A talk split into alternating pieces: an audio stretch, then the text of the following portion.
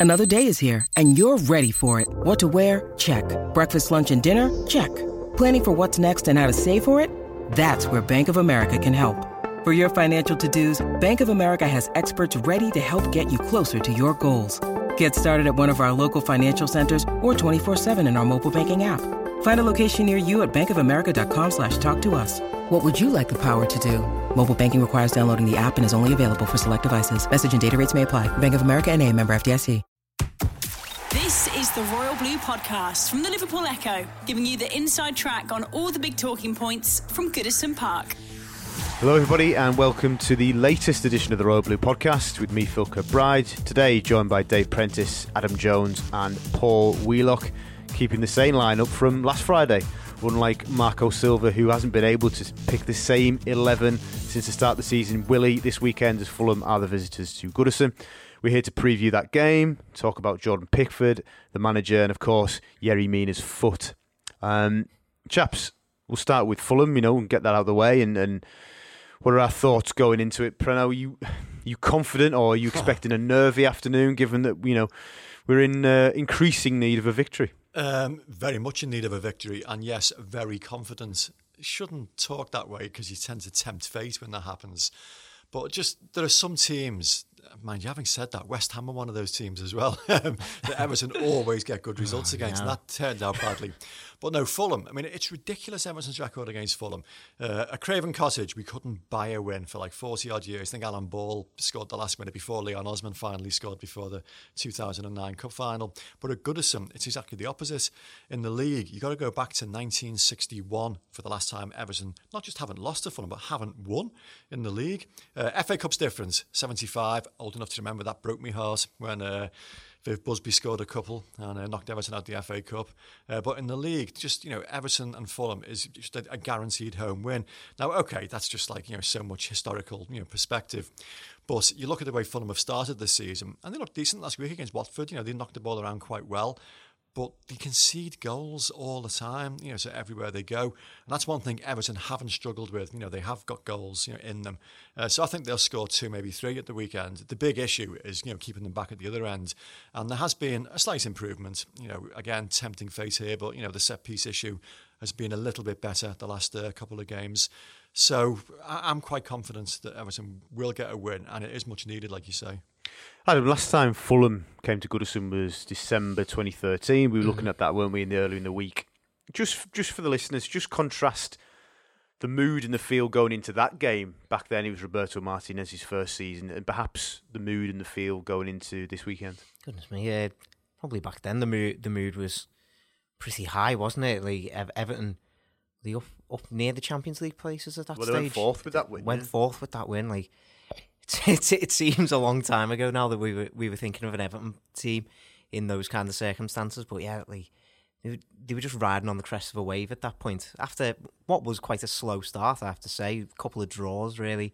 The start of Martinez's reign got were a bit iffy, but once it, once that team got into their strides, then arguably they were really unstoppable in whenever when they were on the day. And I think maybe with Marco Silva, it's been a bit of a worse start, but obviously he's had some massively different circumstances. He's took over a team which was in disarray really after last season. He's had to try and knit this squad back together, and I think we saw the first real signs in that Arsenal game. That first half, especially, I think that's the best we've played all season, and really we should have been coming in into half time there two, three goals up, really. And Silva said himself in his press conference today, it just needs to be a bit more clinical. I think he said a bit more effective in front of goal. And I'd have to agree with that. And as Preno's just said there, with Fulham's defensive frailties so far this season, I think you've got to be targeting getting a few goals past this Fulham team and fingers crossed, keeping a clean sheet. Everton's first of the season, hopefully. Paul, it's the fourth league home game of the season. Victory against Southampton, drew with Huddersfield, defeat obviously West Ham. There's been the odd jeer, the odd moan and stuff. What, what, are you expecting from the crowd tomorrow? Because there's obviously a very real potential for it to be a long afternoon. Fulham, although seemingly quite an attack-minded team, you know, may surprise us, may you know try and play on the fact that Goodison might get edgy. What are your feelings about how how the, the atmosphere will be? I think it'd be it'd be pretty good in the same respect that we kind of all had a feeling we could lose to West Ham given the position they were in, and I think everyone was apprehensive about Arsenal given Everton's record down there. But I think the fact that we do so well at home to Fulham will actually help in a way, but but also the performance against Arsenal because last week watching it, I was turning the air blue because I just felt this is a chance. This is a really rare opportunity to go to Arsenal and put them to the sword. And it, we kind of seen it coming when we, we missed those chances. But you reflect on it. I listened to Royal Blue earlier in the week and I started to become a bit more positive about it. And yeah. I think Evertonians will have been impressed by the performance. Still no good going there and losing. You know, you've, you've got to beat when you get an opportunity like that to beat Arsenal. We should have took it. But I think it'd be quite good. I think the atmosphere will be okay tomorrow. I really do we love nothing more than Evertonians to sort of psychoanalyze the managers, don't we? You know, amateur psychology hour, isn't it? Every time they're put in front of the camera, we know Martinez was was a great example, and Koeman and Allardyce. Preno, how, how do you view how Marco comes across, particularly on the TV, to Evertonians? Are you awash with confidence after hearing him preview a game, or, or? Um, he, he comes across as a very focused very, you know, determined individual who doesn't give a great deal away. And I've got no issues with that. I mean, the big problem with Roberto Martinez was it was just so much fluff and so much veneer. You didn't really take that much of it seriously because, you know, Ross Barkley missing penalties was good for him. You know, just, you know, you didn't really, you know, give it that much credence. Whereas, you know, whatever I wouldn't say you're hanging off every word that Marco Silva says, but what he says is normally to the point. It's normally quite meaningful. He doesn't waste words. Um, I, I quite enjoy his press conferences. Um, like I say, he comes across as a, as a coach who has a, plan and has a vision and doesn't like to give too much away. And from what we hear from you know his work on the training ground, he appears to be that kind of coach as well. He's out there and he's very, very focused. Uh, you know, so very, very detailed, very, very precise in what he wants the players to do. So we're still getting to know him. You know, it's it's still very, very early days, but I think he comes across well, I, I quite enjoy what he has to say. Adam, you are you you know in a, in a a, a difficult-ish run. You know, not as not as many points on the board after six games, as, of course, as we would have liked. Are you hearing enough from the manager to still give you that belief that actually, you know, things will will turn? Yeah, I think so. I think the the fact that he so strongly believes that things are going to turn around, I think that's got to be a positive sign. And I think we, as I said before, we've we started to see that in that Arsenal game. Like I, I can't really remember the last time that Everton went to a top six side like Arsenal and really took the game to them for long stretches of that. I'd say there was probably only really 15 minutes of that match where we were like the lesser team, I'd say. So, especially Marco's press conference today, he was focusing a lot on that. And I think Ever- Everton fans, now that they're starting to see the performances change a little bit on the pitch, like maybe the Huddersfield game and the West Ham game were anomalies a bit, you know, start of the season jitters maybe. Let's hope that they're out the way now and you can get you can get into this Fulham game, attack them, quite early on from the start, and I think so. Silva knows Silva knows all this. He knows what the fans want to see, and I think he also knows that it's not going to be any sort of quick fix. So I think he, he comes across to me as someone who's so knowledgeable about what he what he wants to do, not not just for the short term, but for the long term as well. I think that should give fans a bit of confidence going into the like well the next few months really. Yeah, definitely. It is quite difficult for managers nowadays because so much is expected of them in terms of media commitments. It's not just the you know the demands of the written press, the radio, you know, television they've got to be characters, they've got to be personalities, and you know, obviously, you know, greater example than across the park, you know, Jurgen Klopp. Okay, you know, he's a great manager, but you know, he puts on a performance, you know, so every time, and it, as a result, you know, the fans, you know, so you know, hang on his every word because of this. Marco Silva's not that same kind of character, but television seems to crave it. Uh, just thinking that I saw Maurizio Sarri last weekend, uh, the the early kickoff, and he looked like a man who wanted to be anywhere else but in front of that camera. probably wanted to, probably wanted to sick. Well, well, he was, he was given like you know, so like. Yeah. Terse, wonder why he put five patches on well, yeah, he was given like terse, you know, so one and two word answers. He was pushing his glasses up onto his forehead, and he was like, you know, thinking, you know, long and hard, and then delivering two or three words, and it was it was quite excruciating. You went back to the studio and you saw Graham Souness, Jamie Carragher, all laughing, clearly being enjoying it, and then the presenter goes, "Well, he's a character, isn't he?" I think he's not a character, you know. So a man couldn't have been any more, you know, so bored to have been there. But that's what television wants now and craves. And Marco's not going to give them that. He's not that kind of guy. But what he does, I think he does give you, you know, so what you want to hear, which is, you know, a little bit of insight into his thinking, into his team use without giving too much away. Because, give anything away. Yeah, because, you know, mm. you don't want your managers to do that.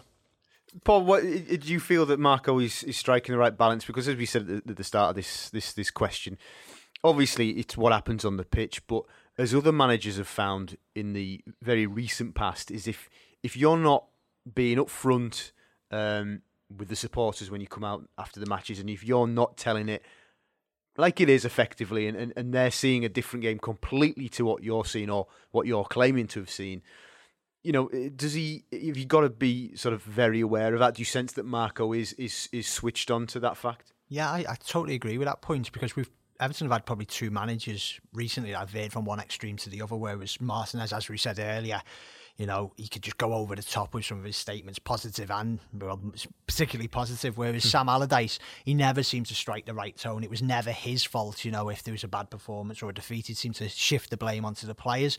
And I think particularly in, in today's like social media age, when you guys after the game will put the, the manager's comments up, they're the ones that can cause so much fire, can't they? Mm. Along with hmm. player ratings, obviously.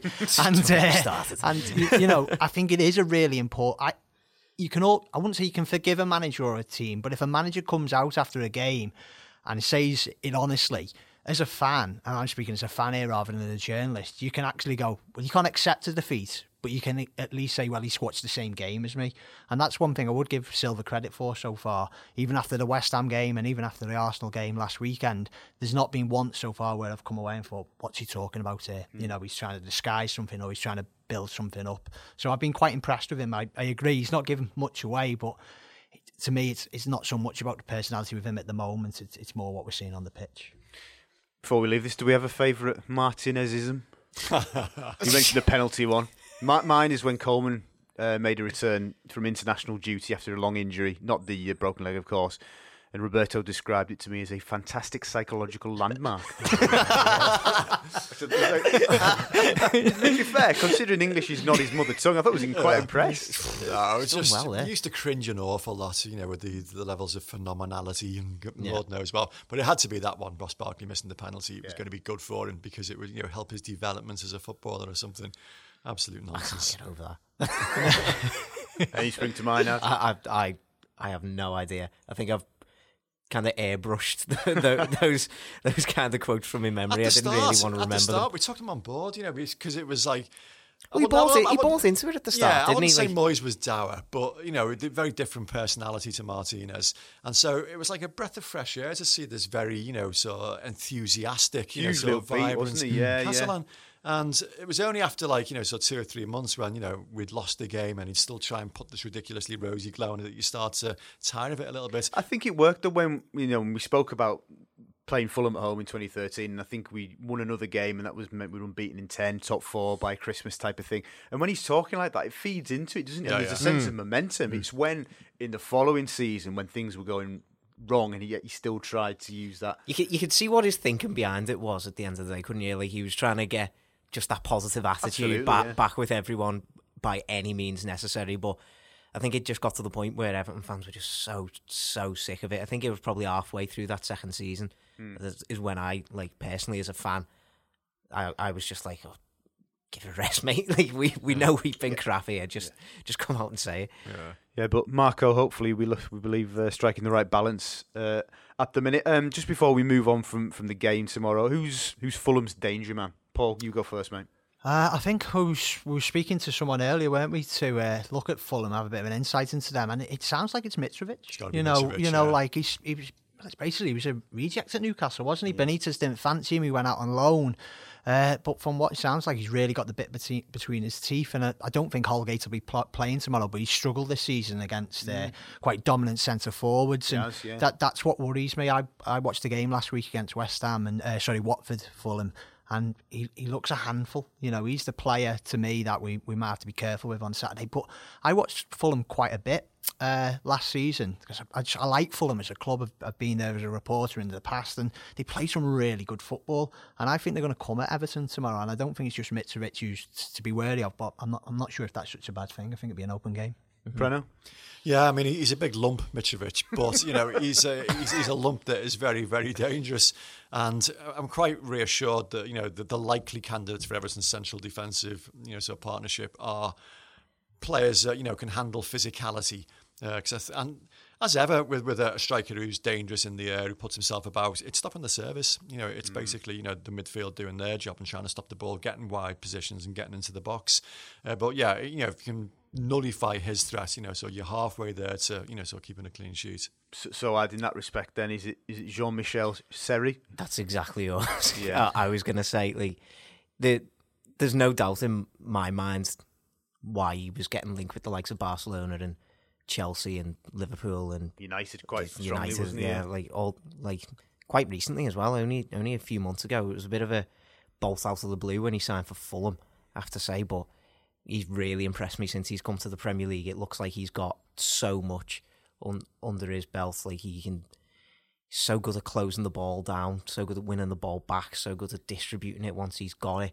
And then obviously we all saw that goal against Burnley as well. Was it Burnley? Yeah, mm. that absolute yeah, yeah, yeah. rocket into the top corner. So I think the midfield battle is going to be quite key. I think. I was going to say the then. So, so, then, who who's who's Everton's midfield two, if you like, on the assumption that Sigurdsson would play him slightly further forward? Well, that that's not the way I'd play it. I'd play right. I'd play Sigurdsson next to Gueye, right, and then play Bernard in the number ten role. Right. Okay. I'd I'd, I'd say for a home match against Fulham, uh, and not meaning any disrespect to Fulham, I think but, I think we don't we don't need to disrespect them well, well, maybe, but we don't need two defensive midfielders, really, do we? I think Sigurdsson's got the legs to be able to cover a lot of ground in, in that deeper lying role, and I think he's got the passing ability to be like that sort of deep lying playmaker. Like the way I'm looking at it is something like a Fabregas maybe when he plays for Chelsea alongside Kante. Like okay. Hangs hangs a bit further back, but can distribute the ball out. I think he distributed a little bit better than Schneiderlin would in this sort of match, but he's got leg the better legs. And then I'd love to see Bernard playing a bit more centrally. You know, take, taking on their centre backs who, by all accounts, seem a bit dodgy so far at the start of this season. If we've got Bernard running at them with whoever we've got playing up front, I'd like to see Calvert Lewin given another crack. I think he he put a lot of effort in against Arsenal. Maybe didn't come off for him with a couple of chances that he missed, but you know with Bernard playing behind him, could could create some real chances. Of course, Fulham's defenders will be running scared in the knowledge that Bernard's ruined Mina's I don't know, yeah. so, Proper David and Goliath yeah. scenario, wasn't it? Um, Preno, we, we, you know, talk about we know we we think the midfield battle will be key. Then who's your midfield? What's your midfield comprised of? Oh, it, a lot depends on Morgan Schneiderlin's you know sort of state of mind. Um, I, it, it's a difficult one because Schneiderlin Gueye doesn't have the right balance for me. You know, the, the two of them are too similar. One of them is expected to move a little bit further forward, and neither of them are particularly good at doing that. Uh, Tom Davies is much more natural at that. Bearing that in mind, I, I would probably. I'll probably go with with Gueye and Davies, uh, and nothing against Schneiderlin. You know, just you know, he, he started the season very well, but you know, obviously he's had you know sort of personal issues the last couple of games, and um, until we know, you know, what his state of mind is. I'd, I'd, stick. I thought Davies was okay last week. You know, there were moments when he looked quite, quite prominent. You know, quite penetrating. Always trying to do the right thing. Gueye is very, very good. Uh, you know, mopping up. I think what's that statistic? He actually won more tackles than any other player in the Premier League last weekend. The big issue is actually dealing with using the ball well when he's got it, which is not one of his strong points. But if he can win the ball back and give it to somebody you know, around him that uses the ball well um, yeah, I think Gueye, Davies, and Sigurdsson a little bit further forward. You know, it's that triangle that doesn't leave room for Bernard, unfortunately. But you know, Bernard, you know, from the bench maybe. But I want to see more of him. I don't know quite how to shoehorn him into that side, but yeah, he looks a talent. Well, same question to you, mate, and maybe the additional question is just thinking about Schneiderlin and think in that peak period when he joined, and you know, I think he kind of really hit top form against West Brom, ironically, because they were the team that wanted to sign him. He scored that day. Yeah, little dink, wasn't yeah, it? I just should he be doing more of that? Or is Silva sort of is your hunch that Silva's saying to him actually you don't need to worry about going forward. That's that's up to others. I know this debate still rages about Schneiderlin, but I'm with Preno. I, I think he's been much better this season. Probably doesn't say much given his performances last season, but he wasn't the only one, by the way. It was just that he'd set the bar so high, hadn't he, in Mm. those six months at the back end of that season.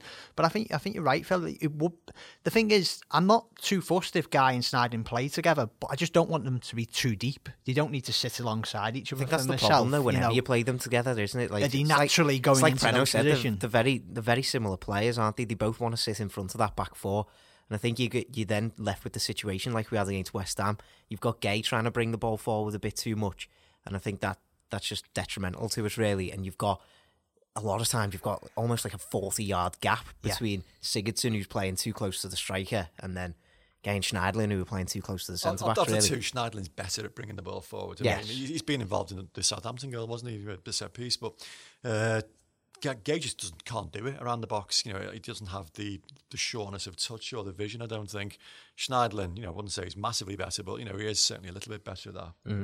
I think what Adam was saying there, because Sigurdsson was an interesting point. I, I'd be still inclined tomorrow to go with Davies, because I thought Davies was better last Sunday, but he's still, his passing just lets him down a bit for me. And like, I'm just hoping he can play through that and just get keep on improving, because we all want him to be a really good player for Everton. But the Sigurdsson one's interesting, because I've been quite critical of him this season in terms of not coming to get the ball. But again, I don't know if that's tactical, because Silva wants to play him closer to Tosun, whoever's been up front. But that's quite interesting that if you could maybe Schneiderlin and Sigurdsson.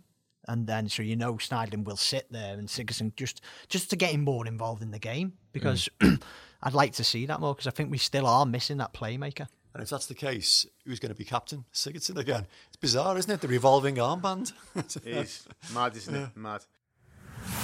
The Royal Blue Podcast from the Liverpool Echo. The Royal Blue Podcast from the Liverpool Echo. Uh, one player he obviously wo- won't be playing and won't have the captain's armband is Yerry Mina, as we mentioned uh, a couple of days ago in training. Uh, Bernard stamped on his foot accidentally, and so he had a little setback. It's not not a fresh break as had been reported elsewhere, um, but he will be out for this weekend's game. Is he going to be worth the wait? I think is the question. We don't know, do we? We can only go on the evidence of the World Cup um, when he looked a player, but largely because he was such a threat in the opposition penalty area. Um, from his experience at Barcelona, he had a you know a, a, a ropey six months or so. You know, didn't play that many games. Took a bit of time to settle. He's still a young man. Um, obviously, you know, for him to have been signed by Barcelona, he's obviously got a great reputation. You know, from his games in South America. So we don't know. Just it could be one of those players that'll take a little bit of time to settle, and you know this might be a little bit of a blessing in disguise that he's had. You know, sort of two or three months to get to know the country, get to know his teammates, just settle into the you know the alien culture, and uh, you know when he finally does, you know, sort of make his you know transition into the first team. Hopefully, it'll be a little bit more smooth than it might otherwise have been. Uh, Michael Keane, as we've spoken about before in the you know in, in these pods, you know, it's taken the best part of twelve months to settle into, uh, you know, so playing at a club of Everton's size and stature, and it has been playing very very well this season. So you know, let's let's hope it's a blessing in disguise. We don't really know until we see him out there in action. But you know, he's big, he's powerful, he's got a bit of pace, he's got the you know the assets that we want to see in a centre half. So let's keep our fingers crossed. You know that he will, he will hit the ground running. And obviously, we would expect it. It would be Michael Keane and Kurt Zouma. Mm-hmm. Zouma's almost the forgotten man in the deadline day arrivals, isn't he? A little bit. Um, how have you and what have you made of his performances so far? I've been fairly impressed on the most part. I'd say probably his performance against Huddersfield was, I think, probably the best centre back performance that I've seen from any of our centre backs so far this season. Thought he showed so much power, so much pace. He dominated that Huddersfield front line for the majority of the game. Like I think most of the attacks were coming down Holgate's side more than Zouma's side. I think in the West Ham game he maybe regressed a little bit. I think there was times too often when he was you know, run out run out of position a little bit, maybe get caught in behind. I think for the their first goal, he was caught trying to play offside and then didn't get back quick enough. So it's just those kind of those little mistakes. Maybe you're waiting for him to settle into a new side. Maybe it's just because he's a young player and obviously he's got still got a lot to learn about being a Premier League centre back. But I think on the most part, I've been really impressed with him, and I think he brings something that a lot of Everton's other centre backs don't have, and it's that sort of recovery pace. And I think that's what we were seeing for the most part against Arsenal. I think, especially in the first half, you saw Michael Keane, who was playing really, really well, using his strength, using his aerial ability a lot, but as we know, he's not very quick on the turn. Whenever he was getting caught on the turn, you've got Zouma going out there, and you know he was catching up to the likes of Aubameyang and Lacazette for most of that first half. So I think that kind of attribute is going to be really useful to Everton over the over the next few months, definitely. Paul, just before we move on, um, are you comfortable with a, a Keane and Zouma partnership against Fulham? And, and you know, you picked out Mitrovic. You know, are you comfortable with them, them two can handle him? Yeah, I'd hope so, given Zouma's size and Keane. Best form of his career was under Dyche at Burnley, and they were a physical back four, weren't they? In a, a physical team, and you know, in a in a strange way, like I can't wait to see Mina. You know, the hype over him, or not the hype, or it's just a wait for him to see what he's like. It might be quite nice if we have a centre back partnership for two or three games going into the international break. And if Keane and Zouma do well, which we hope they did, I thought they were pretty good last weekend. Then when Mina comes back, there's less pressure, isn't there? You know, to, to get into the team. And I've been quite impressed by Michael Keane because I'd seen him earlier in his career when he went on loan at Blackburn and when he went to Burnley. And from what I can remember him speaking to him back then, he's a really nice guy. But mm. I can imagine that step up from Burnley to Everton would have been vast.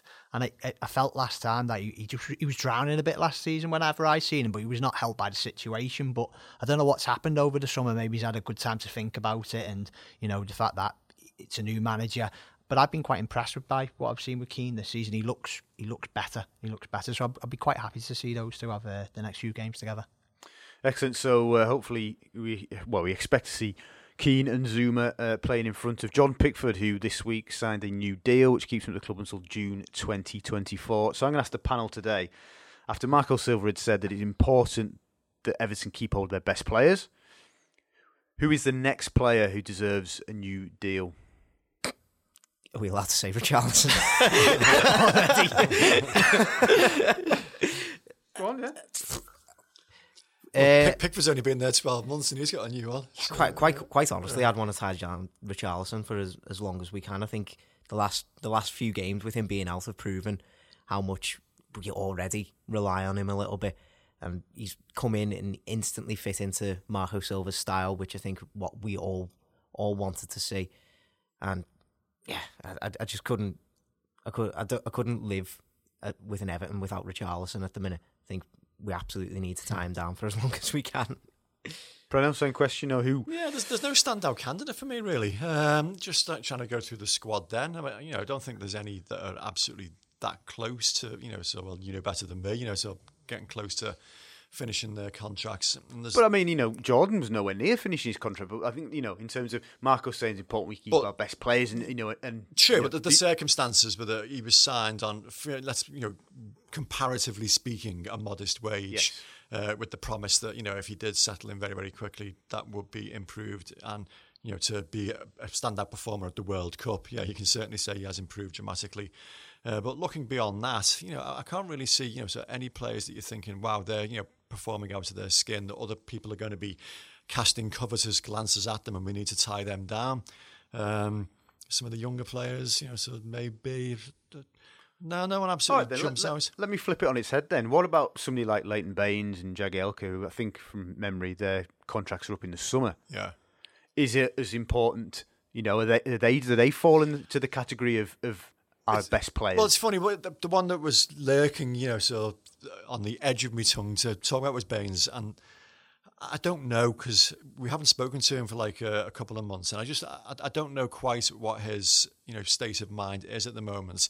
Um, funny enough, Kevin Ratcliffe in his column this week talked about uh, you know don't write Leighton Baines off. You know Lucas Digne is great going forward, but you know has been a little bit sloppy defensively on a couple of occasions. You know so, and he was talking about maybe Baines coming back in. Uh, no, that's not going to happen. I think Digne will keep his place at the weekend, but you know, Baines, because he's such a pro, because he's so circumspect, I think, you know, he won't be making any noises, but it'll be, hopefully, it'll be frustrating him not being involved. Because, you know, we know he absolutely keeps himself in a peak of condition. You know, he's an absolute, you know, so ultra professional in terms of his fitness.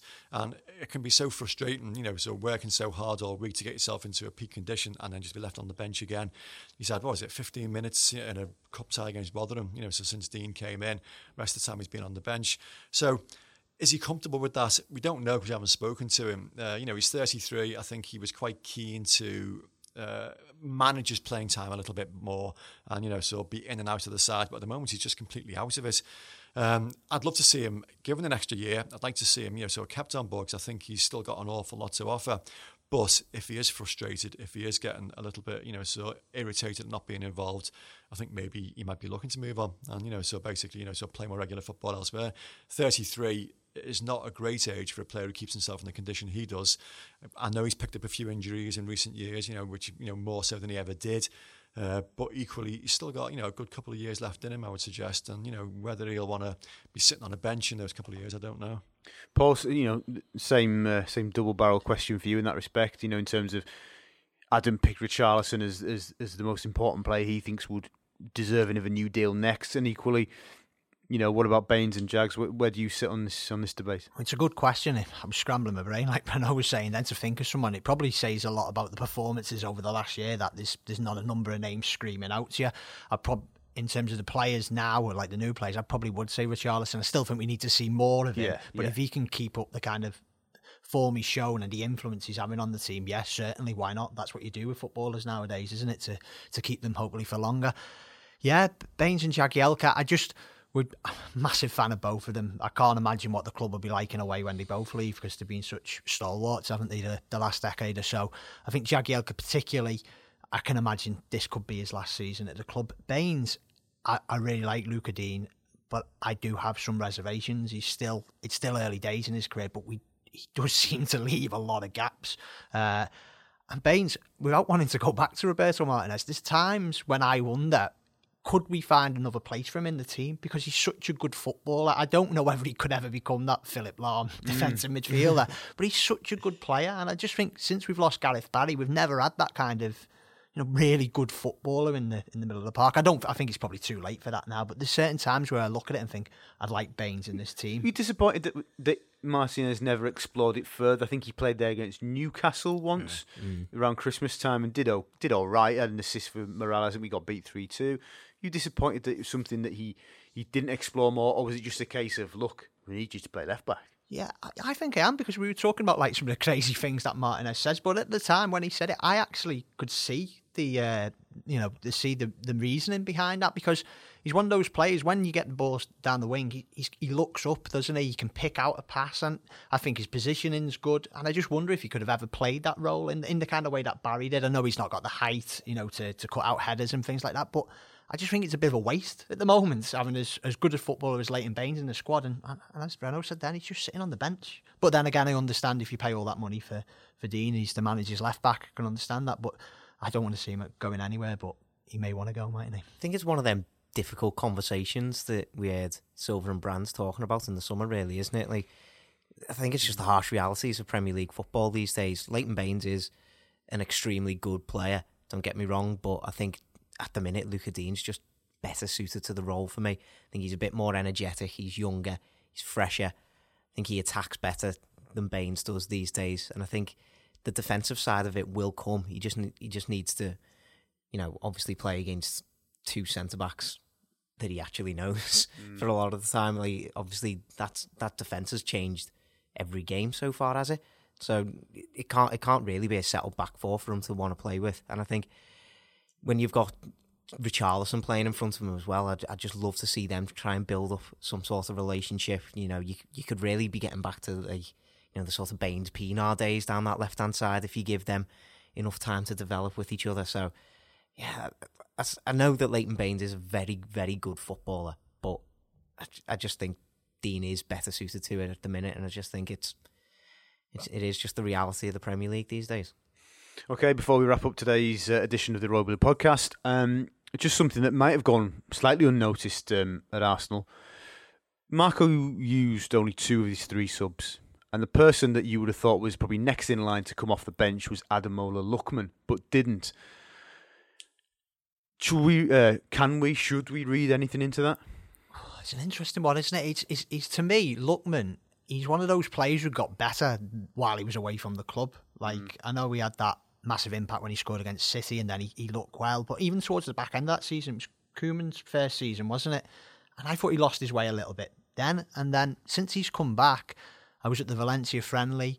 Uh, he didn't look. He had a great reception off the crowd, didn't he? But he didn't look quite at it, and, and he's still not looked quite at it for me. When he he's got the ball in good positions, he's not really drove at anyone. I think there was a cross, wasn't there? That Sigurdsson nearly turned in in a game. I forgot which one it was, but he's not shown enough on the pitch so far for me. Anyway, I I don't see him, and obviously you guys know better, but he's not shown enough when he's had a chance off the bench to deserve a place in the starting line. I completely agree there. I think I think absence has made the heart grow fonder a little bit with Lookman. And he had a good loan spell at Leipzig last season, don't get me wrong, but there was a spell where he really struggled to even get into their side. I think it was like February, March time.